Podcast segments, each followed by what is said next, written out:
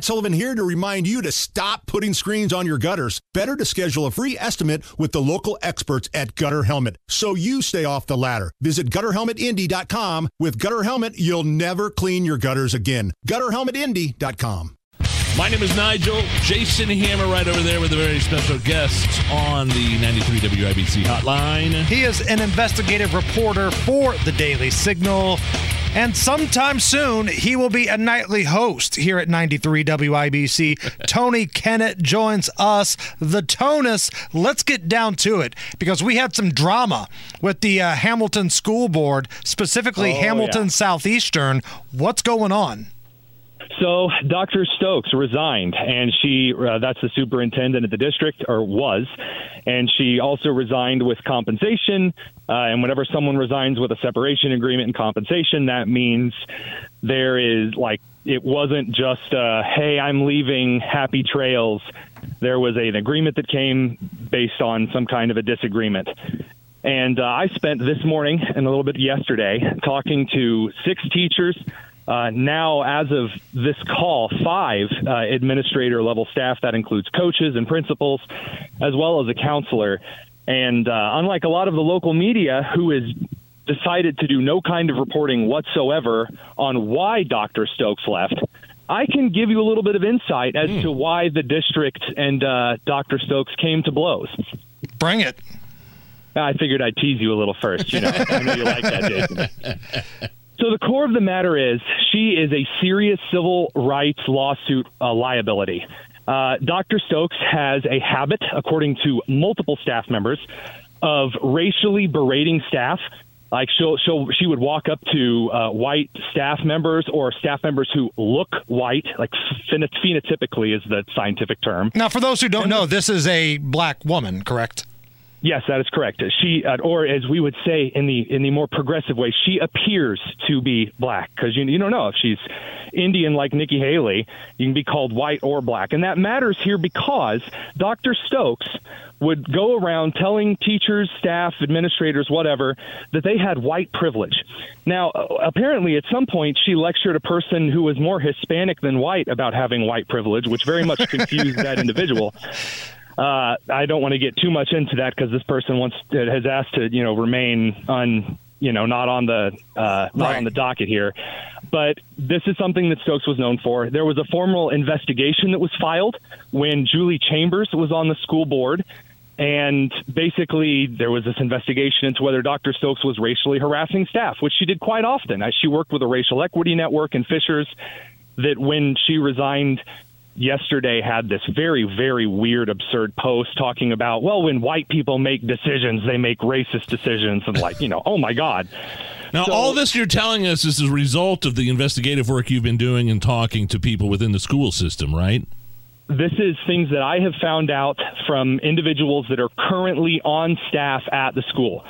Now, I, I'm not telling you some of the stories that I've heard from some staff because the staff's only been there a couple of years, and I, some of the assertions that are made, I'm making sure I'm not just throwing out accusations here. There are there are cases where uh, she definitely racially harassed staff members, and there was an investigation of some sort that was done, and then the school board just closed it and said, "Nope, we're not releasing any findings." Julie Chambers told everyone, "We're done talking about this," and there were rumors after the new law firm was hired by the district that uh, you can't just leave racial discrimination investigations like undone. Uh, so the law firm's kind of getting their house in order. Um, and this this right here is this is all my speculation at this point. So from this point forward, the law firm wanting to get all of its house in, of cards in order would likely be pressured to reopen investigations into Dr. Woke, excuse me, Dr. Stokes, and the racial harassment that she perpetuated on staff members at the school. So I'm going to make a guess that if, if I were Dr. Stokes, I uh, would not want to be dragged through a very public racial discrimination investigation that was reopened. Obviously, the school has probably been in national headlines enough. And so it's likely here because she wasn't fired with cause. They didn't fire Dr. Stokes. She chose to resign. That basically Dr. Stokes takes her little severance pay.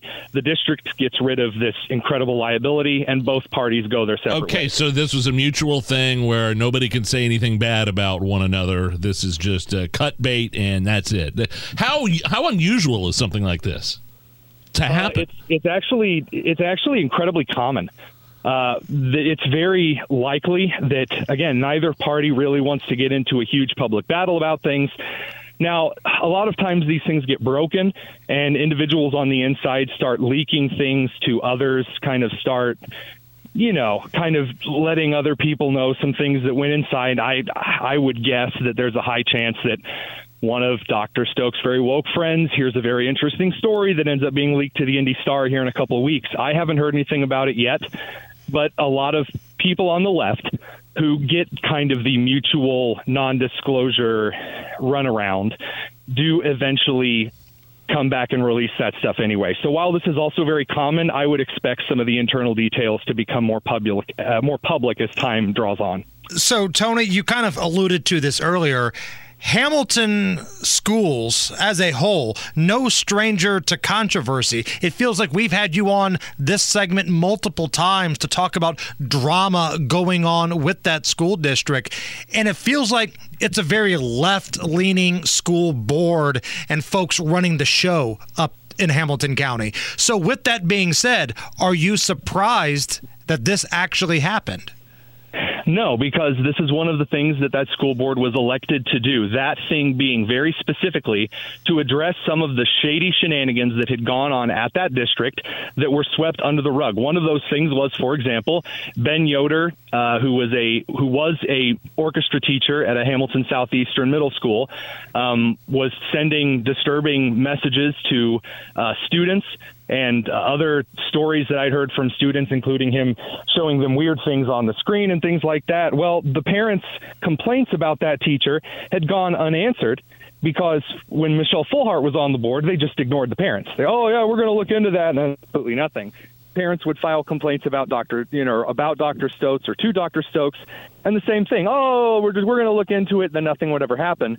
But this, as I've heard it called, conservative school board steps up and actually starts answering parents' questions, actually starts trying to untie this massive knot of controversy in the district.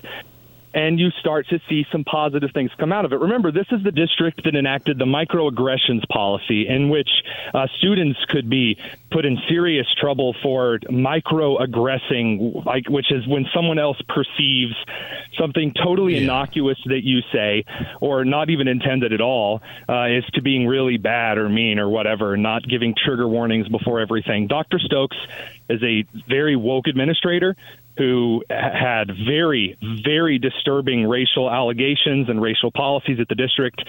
This is the kind of stuff that that school board was elected to stop. And I'm going to be honest to you, I cackled when I saw that she was resigning because she's a horrible person. What's the makeup of the school board there, Tony?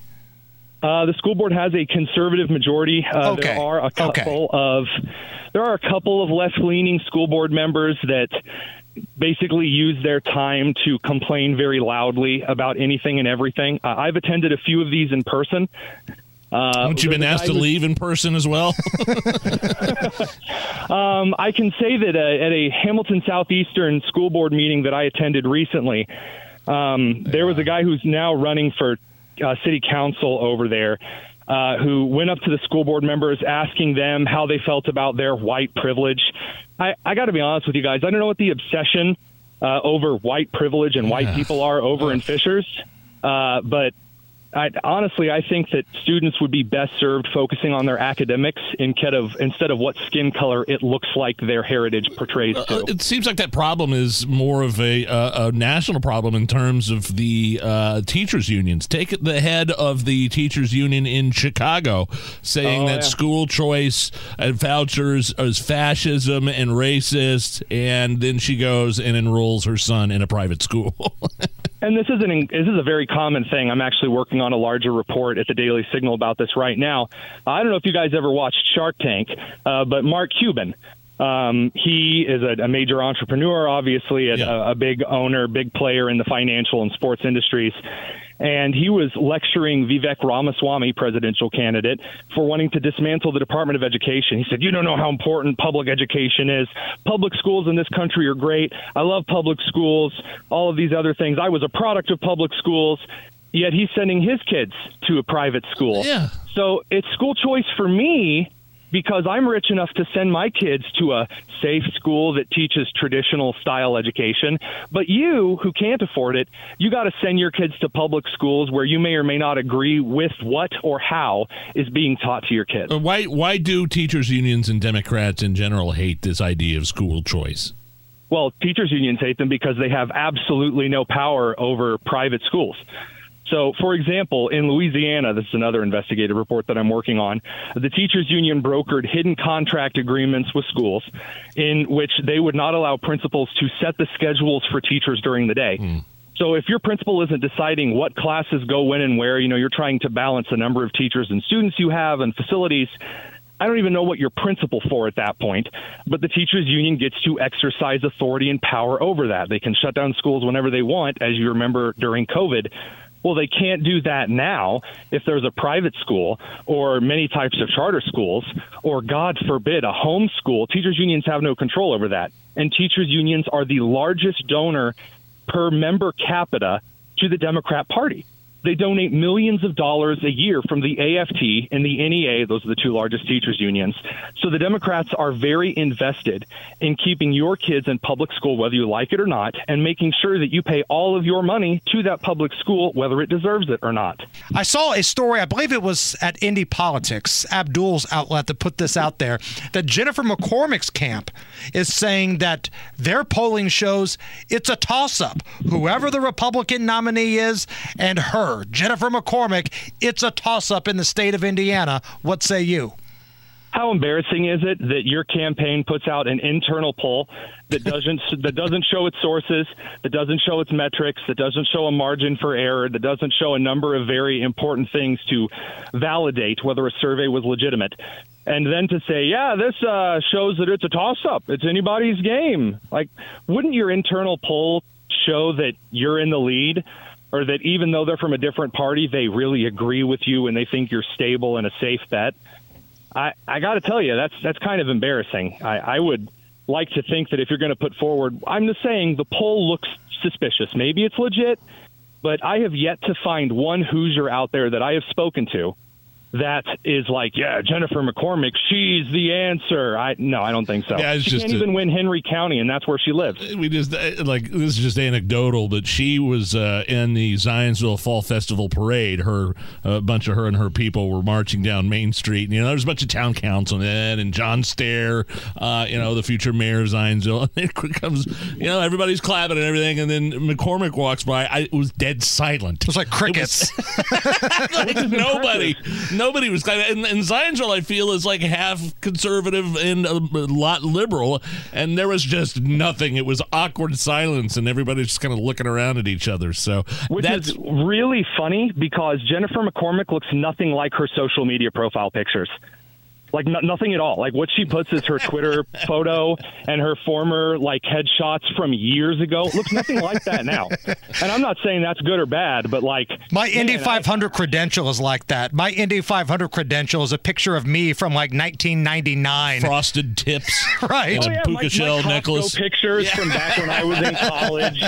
No glasses, no beard, look like a third grade girl. But like for your campaign, that's what ah, I don't know about that. What are you working on at the Daily Signal? Well, we've got a few things coming down the pike. Uh, we're talking about the hypocrisy from obviously anti school choice people, interesting investigation coming out of Louisiana, and then covering California, uh, which after AB 957 is signed by Newsom, uh, it will be child abuse not to affirm your child's gender transition in the state of California. Unbelievable. Find him on social media at the Tonus. Tony Kinnett, thank you. Thanks, guys. We got another hour to go. It's the Hammer and Nigel show.